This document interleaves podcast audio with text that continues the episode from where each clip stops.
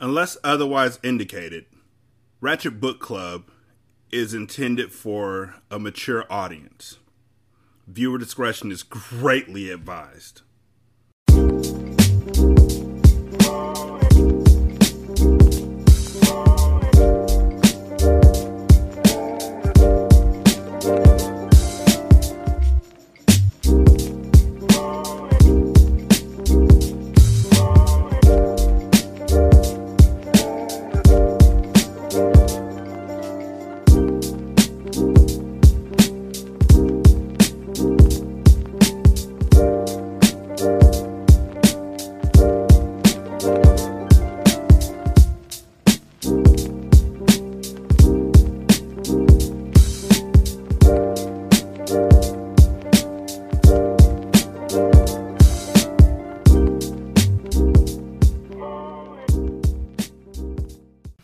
Welcome to Ratchet Book Club, where we read hood classics and good classics. I'm Derek. 916-633-1537, Ratchet and Ratchet at gmail.com, Ratchet Book Club on Twitter, Ratchet Book Club on Facebook. Chapter 16. The glamour was gone. Remember, this is three years later. We haven't heard shit in three years. The glamour was gone. The hair, the nails, the money. It was all a thing of the past, but the one thing that Mia Moore never lost, regardless of circumstance, was power. Mia Moore was the type of woman who always landed on her feet. They couldn't build walls tall enough to contain her. She was a giant. Mentally, she had been trained to withstand everything outside of death. Only God could touch her. Despite the physical restraints, Mia Moore still thrived. The prison sentence only made her legend greater. The women locked down with her worshipped her. Without even trying, she ran the prison. Of course she did. The guards didn't test her, and the inmates respected her. Mia Moore walked around like a giant inside the prison. The only thing she couldn't do was walk outside the gates, but everything inside the hellhole she had free reign over. Mia Moore made her way to the visitor's room, silently wondering who would come to see her. Whoever it was, she hoped they weren't expecting her to be as they remembered. The khaki uniform she wore was a size too big and swallowed her. The two cornrows she wore straight to the back did nothing to compliment her face. Mia Moore was rough around the edges, thugging it, and it would be a long time before she would feel like the queen that Carter portrayed her to be. Mia Moore walked into the visitor's room and went down to her assigned window. Bree sat there, and Mia Moore rolled her eyes as she sat down, snatching the phone off the cradle. What are you doing here? It's been three years and I haven't seen your face, Breeze, Mia Moore said. That's because I have my own set of bars to deal with, Breeze said. What? Mia Moore sat up, stunned by the revelation. What are you talking about? I'm in here so no one else has to be. You're supposed to hold down the kids. Yeah, well, the government had other plans for me. I did three years, Mia Moore, in South Carolina, Breeze said.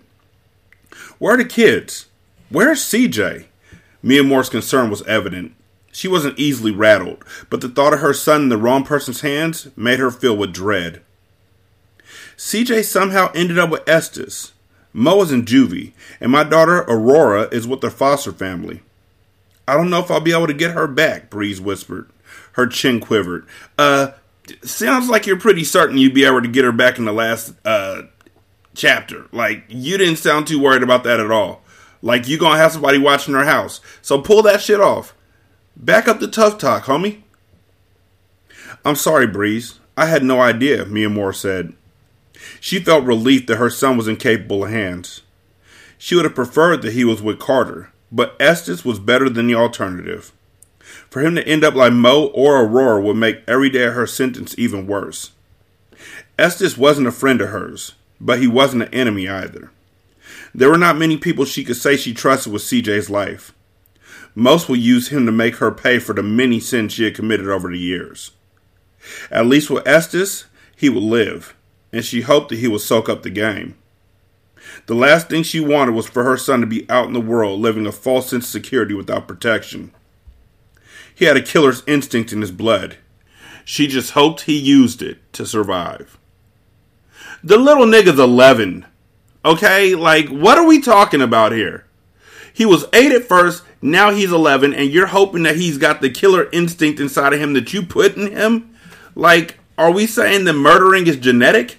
Like, okay, I know, I know y'all niggas think that genetics are just magical things that cause things to happen, but not always. Still takes practice, circumstance, and situation. And if this nigga magically becomes a killer, I don't know. I don't know. Who has Aurora? Mia Moore asked. I gave birth to her in prison and was transferred to a county hospital in Charleston, South Carolina. There was a nurse there, Stephanie Wilkes. She fostered Aurora. She's raised her since then, and I don't think she's going to willfully give her back, Mia. I'm going to have to fight for my own daughter, and I'm going to lose. She has a job and a nice house. I need taxable income. I need something that I've attained on my own. I'm living in this filthy halfway house for the next few months. I'm a felon. I can't win this in court. They're never going to give her back to me. I don't know what to do, Breeze admitted. Mia Moore could see the Breeze was overwhelmed. She had never been the type to handle too much on her own, but there was also a change that didn't go unnoticed. Breeze had made it through a three year stretch in prison without anyone from the cartel there to hold her hand. You'll get your daughter back, and when you do, you bring my niece here so I can see just how beautiful she is, Mia Moore said. I'm proud of you, Breeze. When you see him, let him know that I love him. Mia Moore knew that their conversation was being recorded, so she couldn't mention his name, but Breeze nodded. They both knew Carter was whom she spoke of. I'll tell them both, Breeze said, letting Mia Moore know she would pass the word to CJ as well. I don't like the way that was written. Like, it was all in one paragraph, and the when you see him, let him know that I love him was literally the last part of that larger paragraph. Um, and so they were talking about CJ initially. And then they started talking about Aurora. And then she said, when I see, when you see him, let him know that I love him. So how we know that she was talking about Carter? I mean, I know that the very next thing that you put is that, but still, it doesn't read well. I don't know. I don't know. The ladies sat and chatted for an hour. Over the years, they had battled each other as well as their enemies, but they were at a place where they truly shared a sisterhood. Mia Moore respected Breeze's innocence. What she once deemed as weak, she now knew was Breeze's greatest strength. Breeze possessed a vulnerability that the world stripped from most people. Even now, she sat across from Breeze. After all she had endured, she was still as delicate as the petal of the prettiest flower. Breeze hid her scars, masking her hurt, her past, and her flaws. Mia Moore wished she could camouflage her so well. When their time was up, Mia Moore felt a sadness fall upon her. Somehow, she knew this would be the last time she saw Breeze. For real? You're my sister, Breeze, and I love you. You're going to be a great mother. Just bide your time at the halfway house, and when the time is right, you'll have everything you want, including your little mama back home where she belongs, Mia Moore said. Take care of yourself, you hear me? We're all going in different directions. Even the boys have been split up. It's fucked up and it hurts, but it's life. We don't always get to keep the ones we love most, Mia Moore said as her thoughts drifted to Carter. It doesn't mean we love them any less. Bree smiled. You're getting soft in here, Mia. Fuck out of here, Mia Moore replied as she stuck up her middle finger. They both laughed and placed their hands on the glass. Breeze withdrew first, hanging up the phone and standing to her feet. Mia Moore gave her a reassuring nod, letting Breeze know it was okay to leave her behind. When she was gone, Mia Moore sat there for a moment and lowered her head. It felt good to see a familiar face, but at the same time, Mia Moore wished Breeze had not come at all. Reminding her of the outside world, of her family, Breeze had triggered a yearning within Mia Moore that she wouldn't be able to fulfill. It only made things harder. It was a bittersweet reunion. Mia Moore stood and headed directly to her cell. Being locked up limited Mia Moore's reach on the streets of Miami, but luckily, she had been brought up with a gang of women who followed the same code she lived by. If one of them were free, all of them had a hand in the game. So anyone Mia Moore needed to touch, she could. Aries had tapped out of the business and was lying low raising her son. Mia Moore hated to pull her back in, but she needed her to solve one last problem. She grabbed a blank piece of paper and pen before sitting on her bunk. She was about to send a kite to Aries. She knew it was selfish. Aries was trying to blend in and fly under the radar. She only kept coming back because it was Mia Moore who was calling. Mia Moore would do the same for Aries without thinking twice. Their bond was just that strong. Nobody knew the secrets they shared, like where the fuck Robin is and how she died. They had been running the streets with each other since they were young and reckless. The only thing that changed was their age. Recklessness was a characteristic that made them infamous. No one else would take the jobs they accepted. No other killers, men or women, could compare. They were the best to ever live by the gun. Mia Moore needed her to come out of retirement for one final hit. So you're gonna murder Stephanie? That's that's the plan. That's the goal here. Like, oh yeah, she's not gonna get her daughter back by any other means. So I better just murder the woman and get the goober out the way. For real? I better be wrong. I better be wrong. When Aries pulled the letter from the mailbox, and don't they read these letters when you send mail out of facilities? They literally check the letters before they send them out in the mail. They read them. They read anything that comes in too. To check for gang affiliations, activities, setups, things like this. How is this getting out without anybody having any information? When Aries pulled the letter from the mailbox, she already knew who it was from. There was no return address, but she recognized the beautiful cursive letters. There was only one person in the world who knew where to find her Mia Moore, she thought. They had created an exit plan. Years ago, they had all pitched in to purchase a home for them to reside in after they retired from the streets. It was a big, beautiful six bedroom house with 5,000 square feet. It had more than enough room for the original five murder mamas. Unfortunately, not all of them had made it to the end. Aries had tried to leave the game once before and chosen a different location to retire. It hadn't felt right to occupy the house she was supposed to share with her sisters without them. This time, however, she had come home because memories of when they had first anteed up to buy the place made them feel closer to her. She had lost them all, most to the grave and Mia Moore to the law. Aries was the last one standing, and although the past three years of her life had been normal, she was aware that one day Mia Moore would pull her back to the dark side.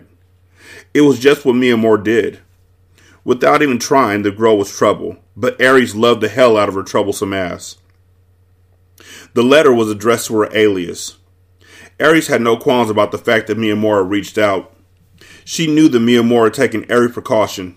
She opened it. It was written in a way that only Aries could decipher. She was grateful for the school day because she would need a clear mind and time to decode the letter. The first character and every word need to be put together to find the real message. For real, that's that's the code. You don't think the cops would have figured that out? Oh yeah, it's a super secret code. You'll never figure it out. Yeah, we we wrote the words backwards. It's a super secret code. You'll never get it. Yeah, we use Pig Latin. It's a super secret code. You'll never, ever, ever, ever, ever see it. Yeah, we use the first letters of each word. That's the best code you could come up with? For real? We did that when we were like 10 for fun. But also, I used to make word crosses for fun and give them to people. So I'm better than you. That's what I'm saying. I'm better than you with this. She knew Mia Moore taking every precaution. Get the fuck out of my face. It was written in a way that only Aries could decipher. Get the fuck out of my face with this bullshit. Like, seriously, I'm really rubbing my temple. I should pinch the bridge of my nose. Aries sat down at the table with a highlighter and a pen. You can look at it. Never mind. It took her two goddamn hours, y'all. It took her two hours to put this shit together. What in the fuck? It took her two hours to look at the first letter of each word in the letter and write them down. It took two fucking hours. Two. Get the fuck out of my face. Y'all niggas better recognize that I'm not stupid and you're making Aries sound real dumb, as well as Mia Moore with this real dumb deciphering shit. Oh yeah, do you have your super special secret code d- decoder ring that you get out the box of fucking Cracker Jacks, my nigga? Do you? Do you have your super special secret decoder ring? Huh? Huh? It took her two hours until she came up with something that made sense. Nigga, it's the first letter of each fucking word. How does it take you that time to make sense? Do you have to descramble it? Like you didn't say that. You just said that every word, the first character in every word need to be put together to find the real message. You didn't say it needed to be decoded or descrambled. You didn't say it was a word jumble. Y'all niggas stupid. Aries grabbed a lighter and put flame to the paper, allowing it to burn in her kitchen sink, erasing all evidence that it ever existed. She didn't want to step out of the shadows. She enjoyed this pretend life she had manufactured for herself and her son. In Michigan, she was a normal woman with a normal life. Her normalcy would have to be put on pause as she dug into the deepest part of herself to bring out the killer inside. Why would they be in Michigan? Why would they choose to put together a spot in Michigan? I know that Ashley and Jaquavis live in Michigan. I'm aware of that. But why would the murder mamas who are in New York decide to buy a spot in Michigan? Why would they from New York to Miami to LA buy a spot in Michigan? And I'm not saying anything bad about Michigan. I'm just saying if nobody's ever lived there, why would they be like, you know what would be a good spot? Michigan. Nobody ever looking for us there. You know where they also wouldn't look for you? New Mexico, Oklahoma, Texas. I'm just naming states. I don't know. The night was still, and the only sound that could be heard was a distinct chirping of crickets as they serenaded the neighborhood. Aries sat in the stolen car, listening to the sound. Oddly, it calmed her. Her eyes never moved from the house that sat on the cul-de-sac in the middle-class neighborhood. She checked her watch. It was close to midnight. The lights had been out for over an hour, so she was sure that everyone inside was asleep. She had found the woman's address with a simple Google search. Mia Moore had provided the name and the city, and it was enough for Aries to take care of the rest. She exited the car. Her Timberland boots hit the ground, and with determination she zipped up her hoodie. She tucked the 45 in the back of her waistline and headed towards the house. Just like riding a bike, she whispered. She hopped the fence and made her way around the back of the house. The stealth she moved with made her undetectable. She pulled a cell phone jammer. She flipped the switch and planted it in the dirt behind the house.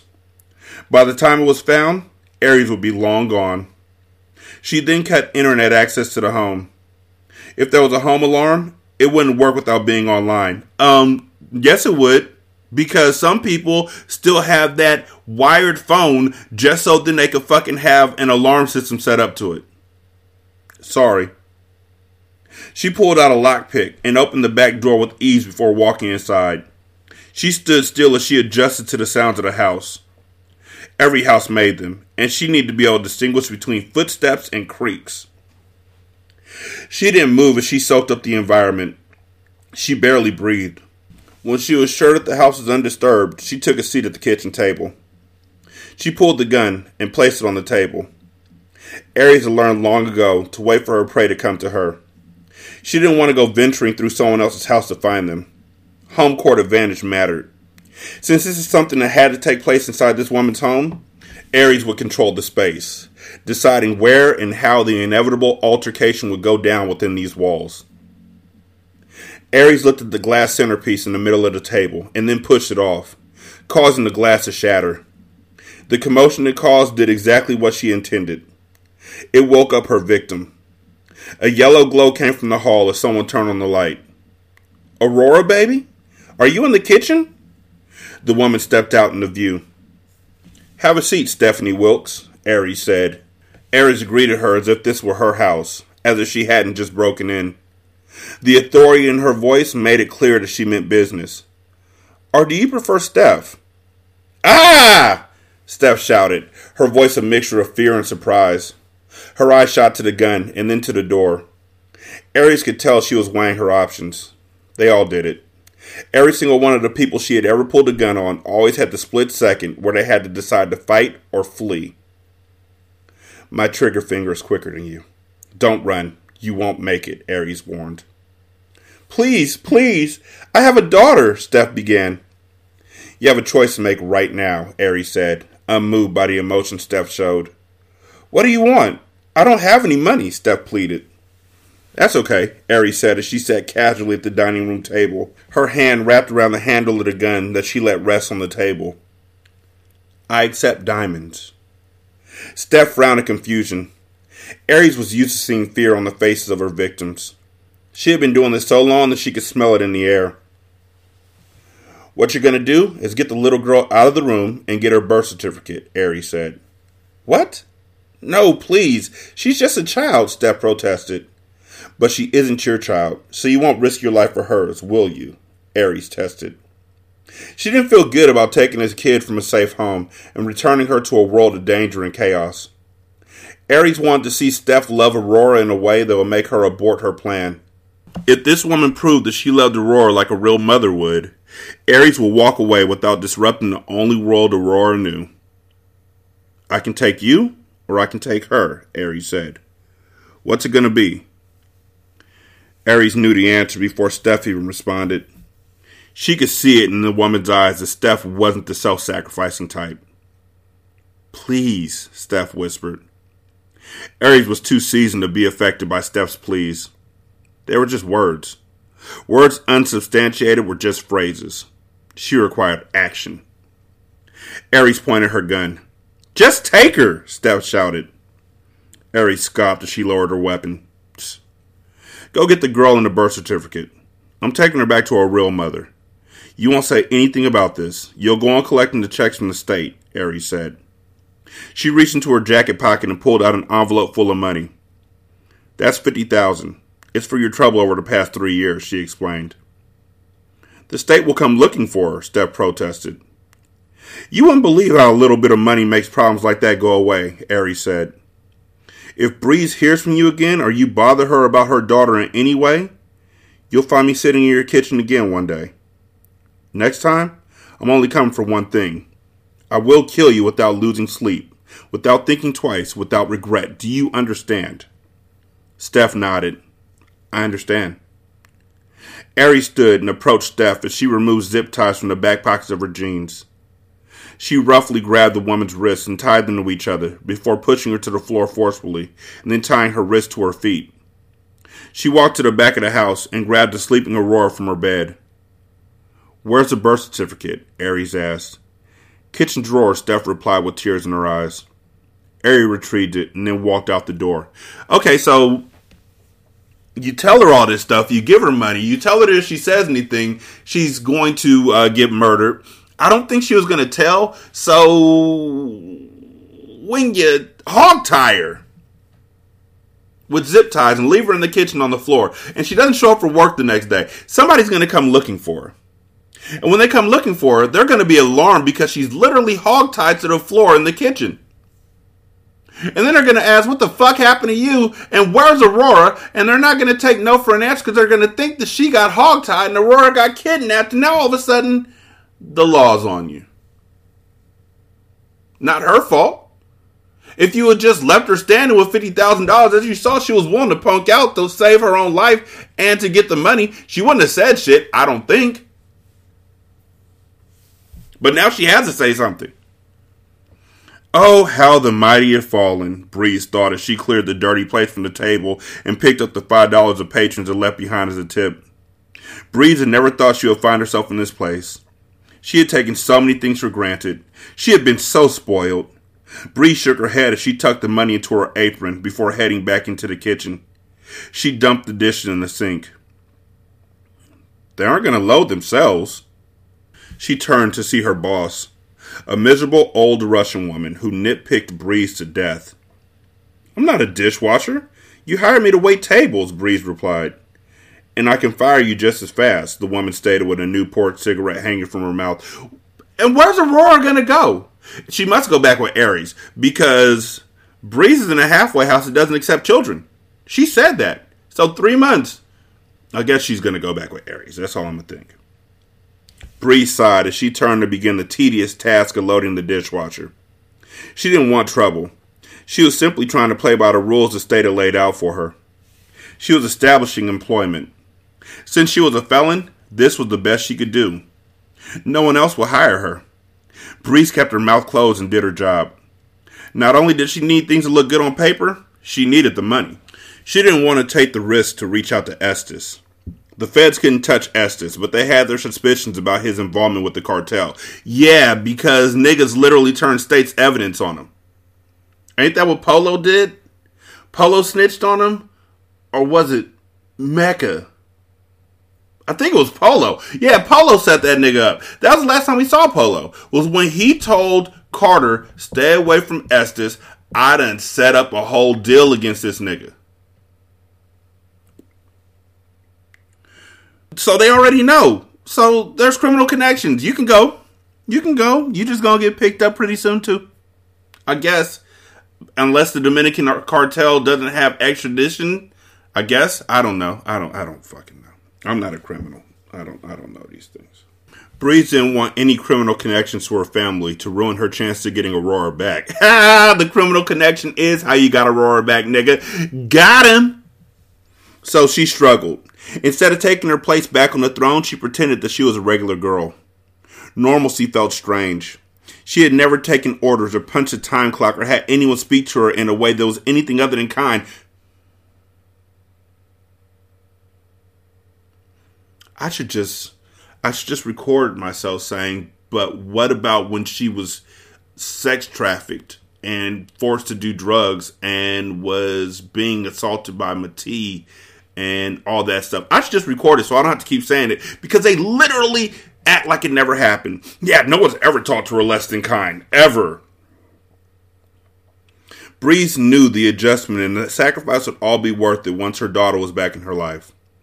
She had to keep the bigger picture in mind to stop her from walking out of this place. Breeze took the extra hour to clean the dishes without complaint. I'm rushing home to an empty apartment anyway, she thought. She had transitioned from the halfway house and into a duplex house where she rented out the top unit. How? What? When? When did she go see Mia Moore?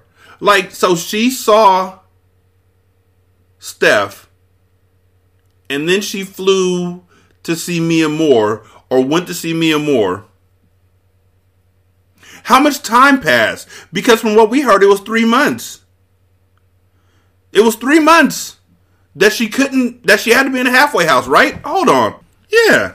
She literally was telling Bernice on um page 221. We're on page 230 now, so it wasn't that fucking long ago.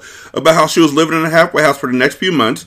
And then Mia Moore, the very next page, tells her, you know, bide your time at the halfway house, and when the time is right, you'll have everything you want, including your little mama. So did it take a few months for the letter to be coded correctly? Did she have to like write down the words like and then write them again to make sure she had all the letters she needed? Like what took so long? Anyhow, she got a spot now. Ain't that special? No one had gotten it for her. She had worked countless hours and saved her tips to save up for it. Oddly enough, with its plain white walls, small bathroom, and itchy carpet, it made her proud. She had decorated the tiny second bedroom for Aurora to give her hope that one day they could be a family. Breeze finished up her shift and pulled off the apron before exiting the diner. Tired was an understatement. With the smell of grease in her hair and aching feet, she couldn't wait to make it home. The sound of the bell above the door ringing signified the end of a slaving day. She checked the time on her phone. Damn, she muttered, knowing she had already missed the last bus. She would have to walk the three miles back to her place. Need a ride? Breeze turned in shock. She recognized that accent. She found Aries waiting for her, leaning against an S Class Mercedes. Breeze sighed in relief. You don't even know how much you saved my life right now, she said. I just missed the last bus. Wow, Aries said. Hell must have frozen over twice. I forgot about this shit. I didn't forget about this shit. I just didn't want to do this shit. Me never thought me would see the day when Breeze Diamond sat her pretty ass on the city bus. Aries was in her comfort zone and fell back into her natural tongue around Breeze. Breeze smirked and shook her head as she walked towards Aries. Yeah, that makes two of us. Aries walked around to the driver's side. I've got something in the back seat for you, she said. Breeze opened the back door to the car and her heart stopped, mid beat, mid breath. Her entire body froze as she stared at the sleeping Aurora. What did you do? Breeze asked. If Steph is dead and Aurora's missing, they'll come looking for me. Steph isn't dead, and no one's going to come looking. You know how me work. All I's were dotted, all T's were crossed. She's yours now, Aries said. Breeze rushed around the car and hugged her friend so tightly. She didn't care that Aries wasn't the hugging type. She held on to her long and hard as joy overflowed from her. Okay, that's enough, Aries said, uncomfortable. Breeze laughed as tears flowed. Thank you. Thank Mia. She called the play. Me just executed it, Aries informed. Breeze smiled. Of course, she said. I don't want to wake her. She's going to be so confused. How do I explain this to her? She will be fine. I've got a red eye out of Miami. Can you drop me at the airport? Aries asked. Drop you? You picked me up, Breeze stated in confusion. The car's yours too. Courtesy of Mia Moore, Aries stated. We plan for downfall the same way we plan for the come up. There's a hundred thousand dollars in your daughter's birth certificate under the passenger seat for you. I can't take the money. It's too much, Breeze said. It's from Mia Moore's personal stash. She can't use it where she's at. If you need more, I won't, Breeze interrupted. It's more than enough to get me on my feet until I can figure some things out. Breeze was stunned at Mia Moore and Aries' generosity. You didn't have to do this for me. We've had our differences in the past. That's water under the bridge. We're family. As a matter of fact, get your baby home. I'll catch a cab. You watch your back out there, Breeze, Aries said.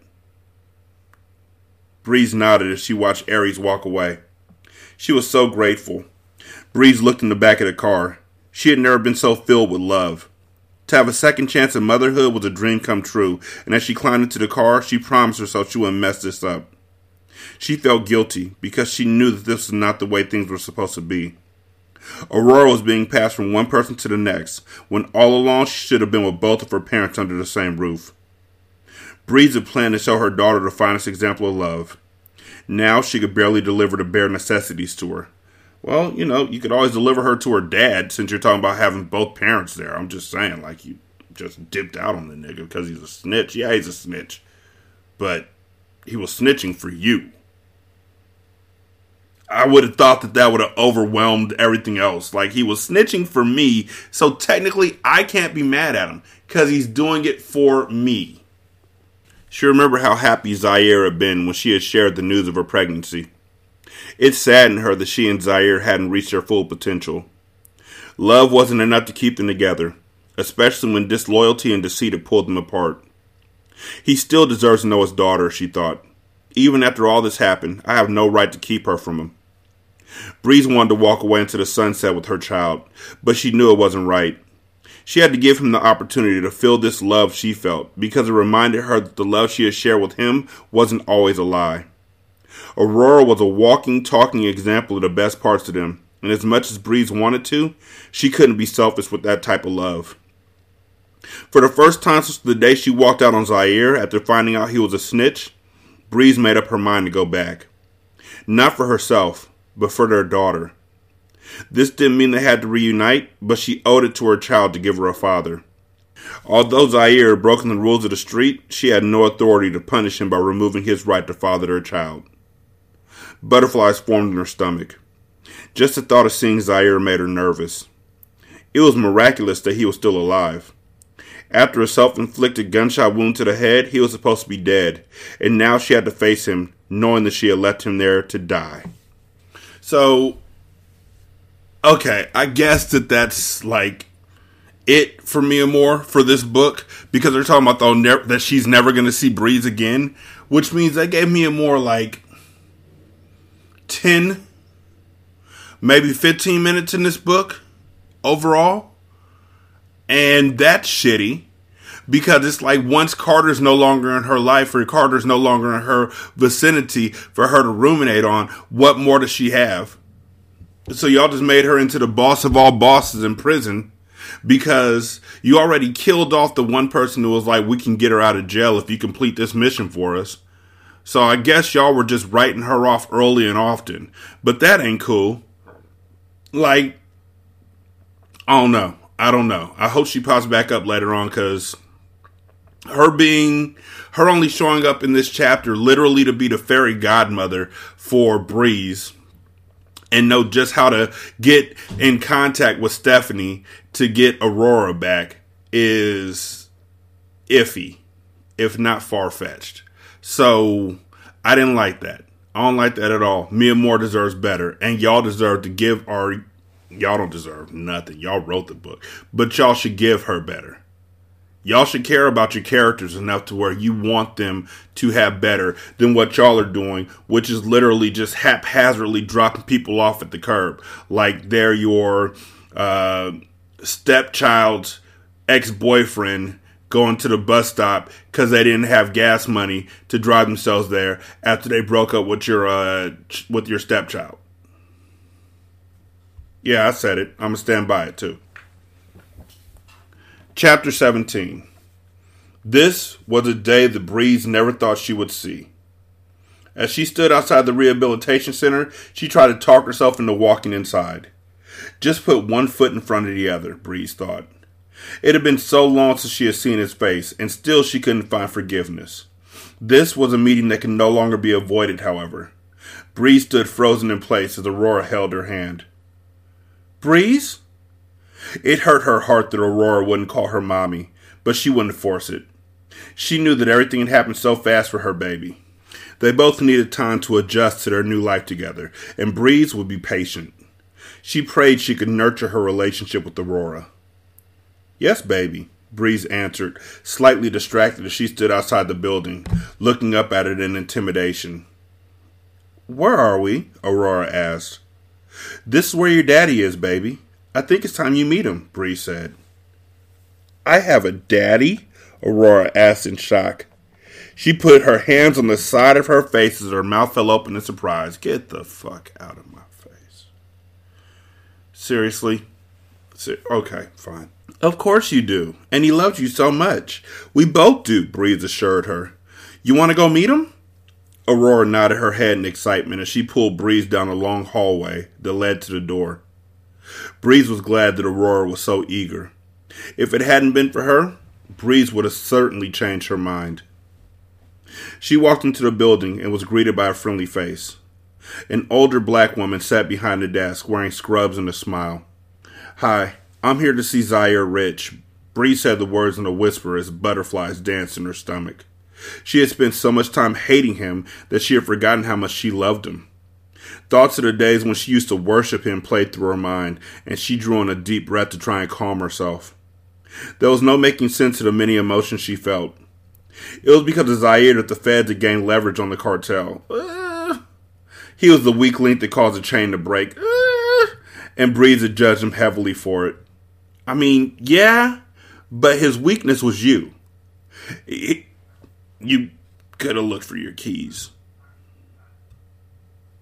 You could have asked him, yo, is there anything in the trunk? You know who you're working, you know who you're married to. Yo, you got anything in the trunk before I dip out? I'm just saying. His character was flawed, and even though he did it all for her, she still blamed him for it all. That's dumb. So many people have suffered from the fallout from Zaire's actions. Aurora was one of them. Wow, Mr. Rich hasn't had a visitor the entire time he's been here. It'll be good for him, the woman responded. I need you to fill out these forms and I'll let his recovery team know you're here. Thank you, Breeze replied. Breeze remembered the day she had left Zaire as if it had happened yesterday. It was as if years hadn't passed him by, as if the wound from his betrayal was still fresh. Breeze had left him upon discovering his deceit, and when she heard the gunshot ring out as she stepped into her car, she assumed he was dead. Zaire had lived, but Breeze hadn't even gone back to make sure he was okay. She simply walked away and tried to erase him from her memory. Her family, her brothers came first, and part of her felt guilty for putting her family name over her given one. There was no way the daughter of Carter Diamond could be with a snitch. But as she sat silently waiting for this reunion, she realized how much she still cared. A doctor came out. Mrs. Rich? It's Diamond, but you could just call me Breeze, she said as she stood and shook the man's hand. This is my daughter, she paused. Zaire's daughter, Aurora. It's very nice to see you both. I want to prepare you for what you're about to see. I know it's been some time since you've seen Zaire. He's healing, more and more every day, but he still has a long way to go. He's very lucky to be alive. He has 12 surgeries since the shooting, so there are some scars, and there was damage to his. Please, just take me to him, Breeze insisted. If the doctor kept warning her, she might lose her nerve. It's amazing how, after three years, he still shows scars like things actually happened to him. I didn't think this book, I didn't think this series, I didn't think the writers were capable of that kind of shit. Because somebody got their ass what with the chain. The doctor nodded in understanding. Of course, this way, he said. Breeze picked up Aurora. Her three year old frame fit awkwardly in Breeze's arms. Aurora was too big to be picked up. My mother would call it spoiling her, Breeze thought, but Breeze had lost so much time with her daughter that she made an exception. She wanted to feel like she could get those vital years back. She had missed so many important things, and as she walked towards Zaire's room, she wondered if they would ever be able to get back what they had. Breeze knew they couldn't, but she couldn't help but wonder what their life would be like if Zaire hadn't turned on the family. The doctor led her to a room at the end of the hall and knocked once before entering. Zaire, you have some visitors today, he announced. Breeze's heart felt like it was caught in a vice grip. Her queasy stomach made bile back up in the back of her throat. She stepped inside the room, and everything she had rehearsed went out the window. My God, she whispered. She had never allowed herself to think about Zaire. All she knew was that he had survived, but as she stood there in front of him, she felt the need to mourn. This beautiful man who had loved her, held her, encouraged her, taught her, had suffered greatly. She crossed the room without realizing it. She reached out to touch his face. His handsome face was swollen from the most recent surgery he had endured. White bandages covered one side of his crooked face. His eye drooped on one side. Breeze's lip quivered as her eyes teared. It's been three years. I didn't expect. The healing process is extensive. He came out of surgery to reconstruct the right side of his face. The trajectory of the bullet left him with no bone structure around his eye socket. We had to go in and reshape his face. He lost half his tongue, and half his teeth were blown out. He had to learn to walk again, to control his bodily functions. The brain is a computer to the body. We had to teach him to recode it. He's been through a lot and has come a long way. It's been three years, but it's been a very long three years, the doctor explained.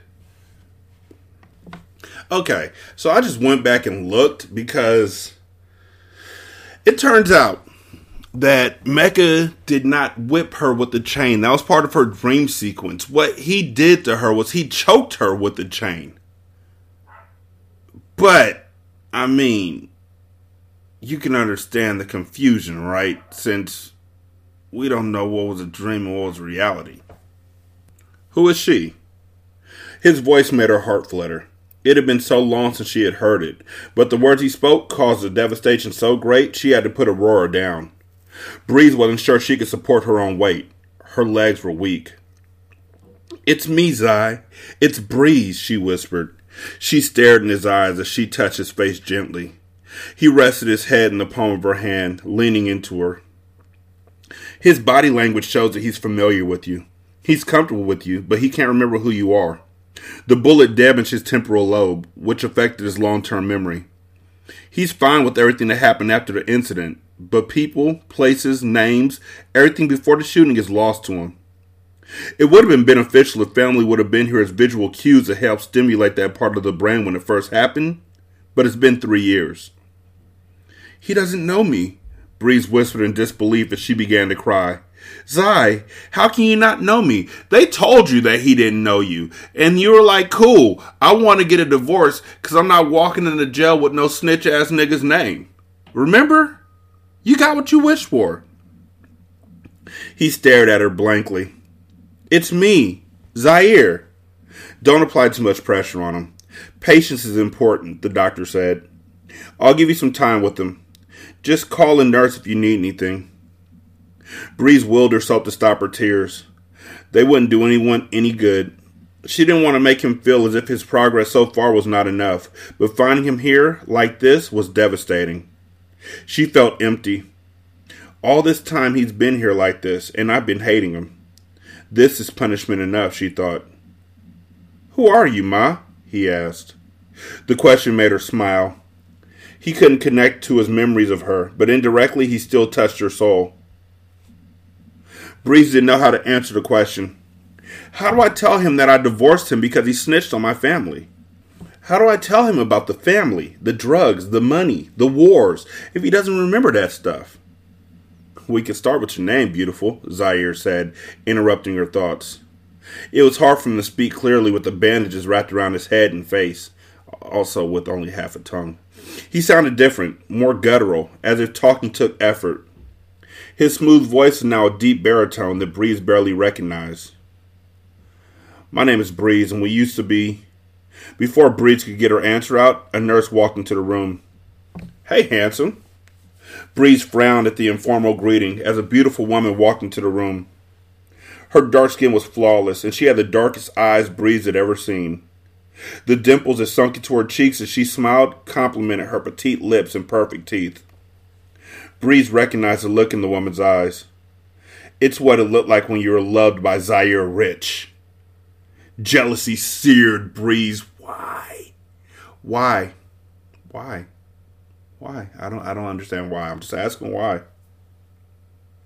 Hey baby, Zaire responded. His greeting caused Breeze to recoil as she drew on a sharp breath. She watched as the nurse leaned over to kiss his lips. She was so comfortable, too comfortable with Breeze's man. Breeze was sick to her stomach. Let me introduce you to somebody, Zaire said. What was your name again? His question reminded Breeze to breathe, and she exhaled, trying to manage the infection of heartbreak that was spreading through her. Breeze, she said in a low tone. I'm Breeze. Breeze, this is Kai, he introduced. Breeze could tell from the tone of Zaire's voice that he had no idea how badly he was breaking her on the inside. The woman who saved my life. She hasn't left my side since the day I got here. Even on her off day, she sits here all day and all night. She's fed me, bathed me, prayed over me. I heard her voice when I couldn't open my eyes, and it kept me from walking over to the other side. She's always here when I need her. There was so much admiration in his voice, so much love in his face he gazed at this woman. Stop it, Zaire. You make me sound like a stalker, Kai responded. She smiled, and Breeze was taken aback by her beauty. Breeze didn't even want to shake the woman's hand as she extended it. Reluctantly, Breeze accepted the greeting. It's nice to meet you, Breeze. I'm so glad someone from Zai's family is here. Are you his sister? Breeze wanted to pop this bubble that the girl lived in. Bitch, I'm his wife, she thought. She wished she could haul the words at this beautiful, regal queen, but she couldn't. Breeze wasn't Zaire's wife. She had made sure of that. But now that she sat there looking at Zaire love someone the way he used to love her, she mourned. She wanted to be mad. She wanted to fuck this woman up and reclaim her spot, but how could she? This woman had been by Zaire's side during the most trying times of his life. She had nursed him back to health. She had stuck by him and done the job Breezer refused. So instead of throwing her real identity into the mix, she simply smiled. I'm just an old friend. Isn't that the premise of um Acrimony? Is that the is is, is that the the movie where Taraji found her way onto that boat? but isn't the premise that um Taraji was with him with her husband uh, through all the hard times, and then she left him right before he struck it rich with his invention that didn't work for like 30 fucking years and shit. It's a horrible movie. I can't wait to make fun of it on hindsight. And is that your daughter? Kai asked. Breeze picked Aurora up and nodded. Yeah, it's getting late, and I really should get going, Breeze said as she stood to her feet. Breeze knew she had no right to walk back into Zaire's life demanding a position. He still had a lot of healing to do, and he had found someone who could help him do that. Breeze felt selfish for wanting to interrupt that. She hadn't wanted Zaire. She had deemed him unworthy of her because he had snitched. She had written him off and erased him from her life with ease. It wasn't until she saw him happy with someone else that she realized what she had lost. Kai frowned. I didn't mean to interrupt your visit. I can come back. You should stay and finish spending time with him, she offered. Yeah, stay. I feel like there's things you haven't said, Zaire interrupted. Like, I can feel that we used to be close, but I just need you to fill in the blanks. Bree sniffled as a tear fell and she quickly swiped it away. There aren't enough words to fill in all the blanks and all the things I want to say, she whispered. She cleared her throat. I can't interrupt his life, his recovery, his relationship with this girl, Breeze thought. She wanted to be bitter. No, she wanted to slap the perfect smile off this girl's face, but she held her tongue. I made my choice. Now I must live with it. This girl was taking her place, loving her man, and there wasn't a damn thing Breeze could do about it. To do anything other than walk away would be selfish. An awkward energy filled the room. Maybe I should come back later, Kai said. No. Kai stopped Breeze from speaking. No, I insist.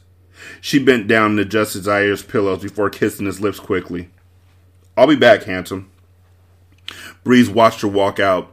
She seems nice. Yeah, she is, Zaire answered. He stared at Breeze unflinchingly, making her look away first. It was like he was beckoning her with his eyes. Even under all the bandages, he was still the puppeteer to her heart. I used to love you, he said in a matter of fact way.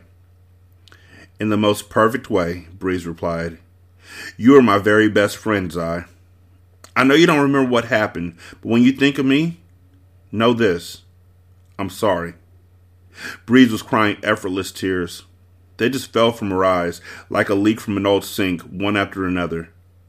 She carried Aurora's dead weight in her arms, and she was grateful that the Sandman had lulled her daughter to sleep. I love you, and I'm sorry. I'm glad you found a woman like Kai. She feels right for you. She saw the confusion in his eyes, and she turned for the door. As she opened the door, his voice stopped her.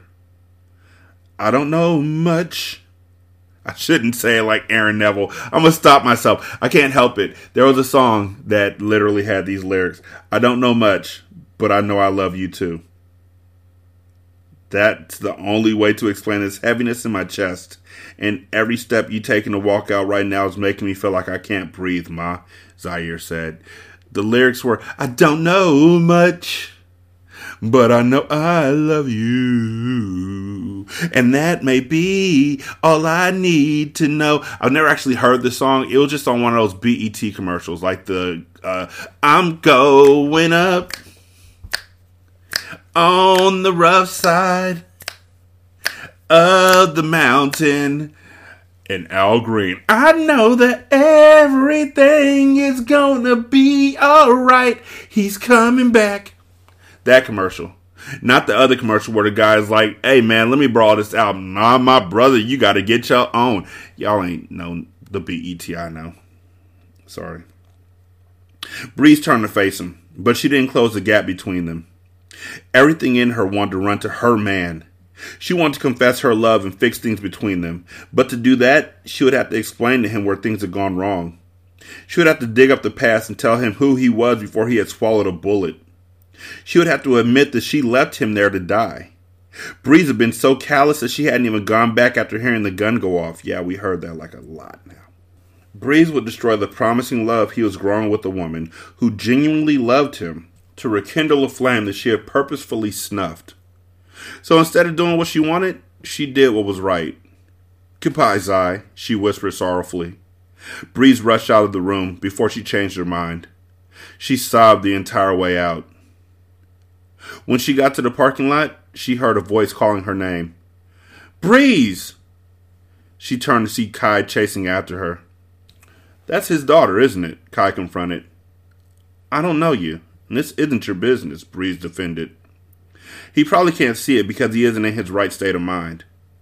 He's on pain medication and recovering from surgery, but it's clear as day.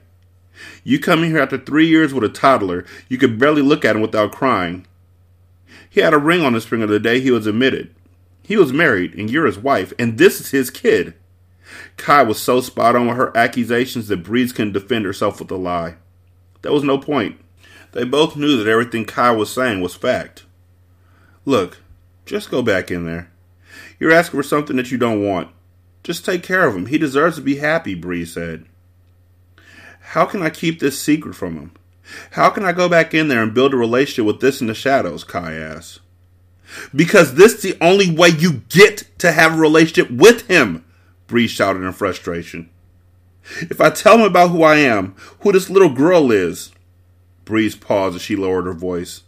She wasn't trying to fight with this woman. If I bring out those emotions and those memories in him, he won't stand a chance. The love I have with him is like the sun. It burns everything up in its path. It's consuming and brilliant and intense and her voice drifted because she could go on and on. If I tell him, he will love me with every piece of himself, and that leaves nothing for you. If he had to choose between his old life with me and a new one with you, he'll always choose me. So just thank me and let me walk away. Breeze wasn't being arrogant. She was simply telling the truth. No matter if he remembered her or not, his heart could feel her, and Breeze would bet her life on it. She could tell that her words had injured Kai, but she had asked, and Breeze had answered. If you're so sure, then why are you running away? Why not just take your man back? Kai asked. Breeze could see that Kai was threatened. It wasn't her intention, but Kai had every reason to worry. Because too much has happened. Some things are meant to remain secrets of the past.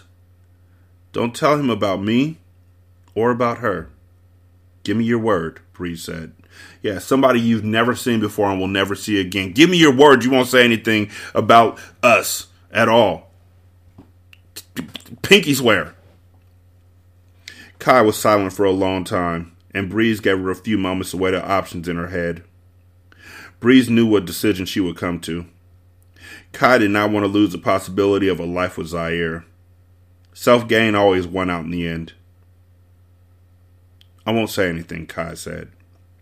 Of course you won't, Breeze said.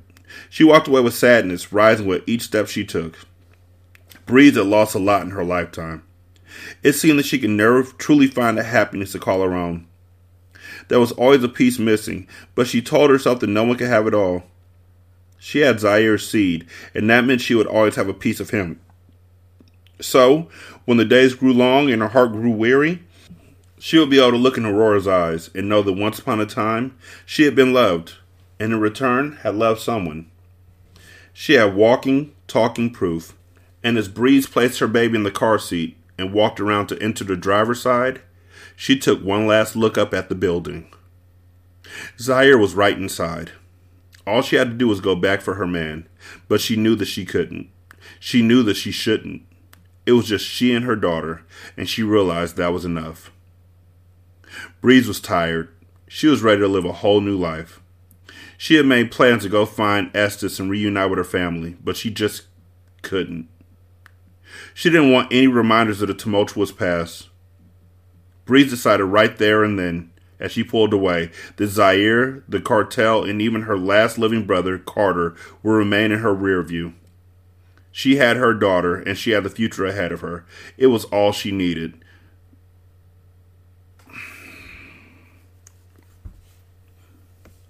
I'm not mad at y'all if y'all are literally uh, ending the the series after this book. Actually, I'm grateful. I'm hella thankful.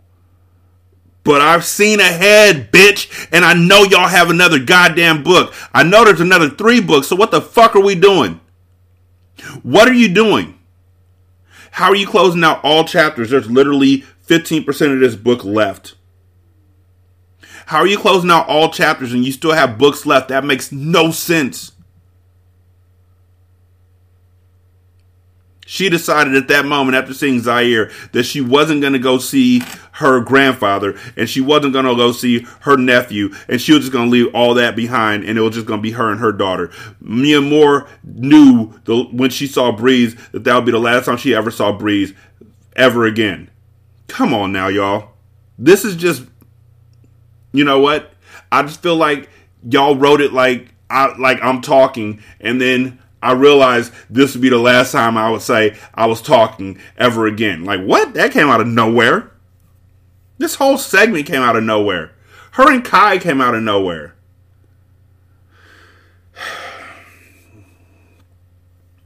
I know there's more books, so I can't even get excited that y'all are wrapping shit up. I'm just scared of how y'all are gonna fuck shit up in the future with nobody to lean back on.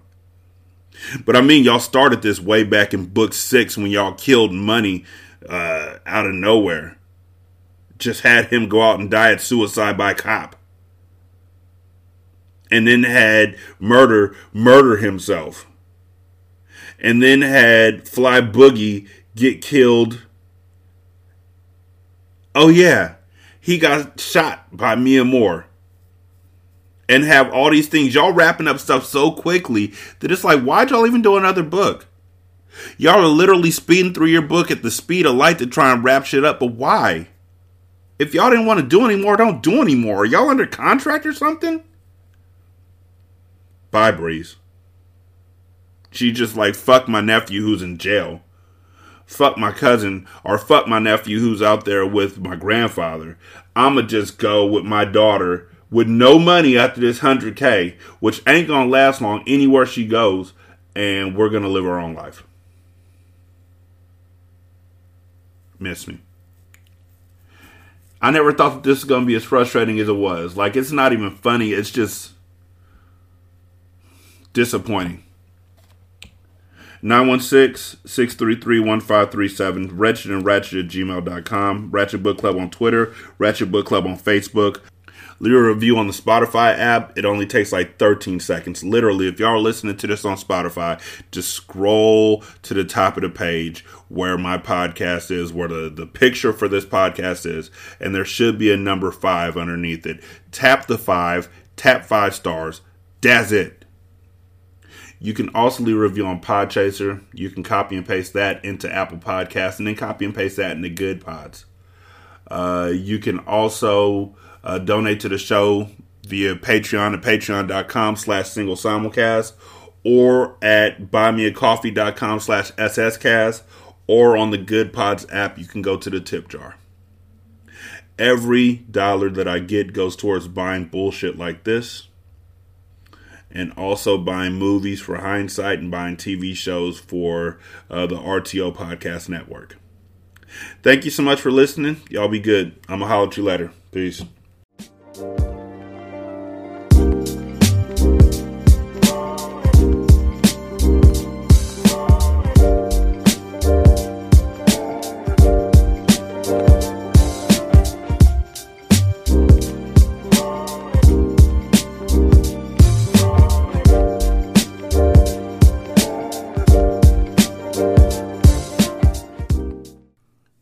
Intro and outro to Ratchet Book Club is by that kid Garan, and it's called Goodbyes.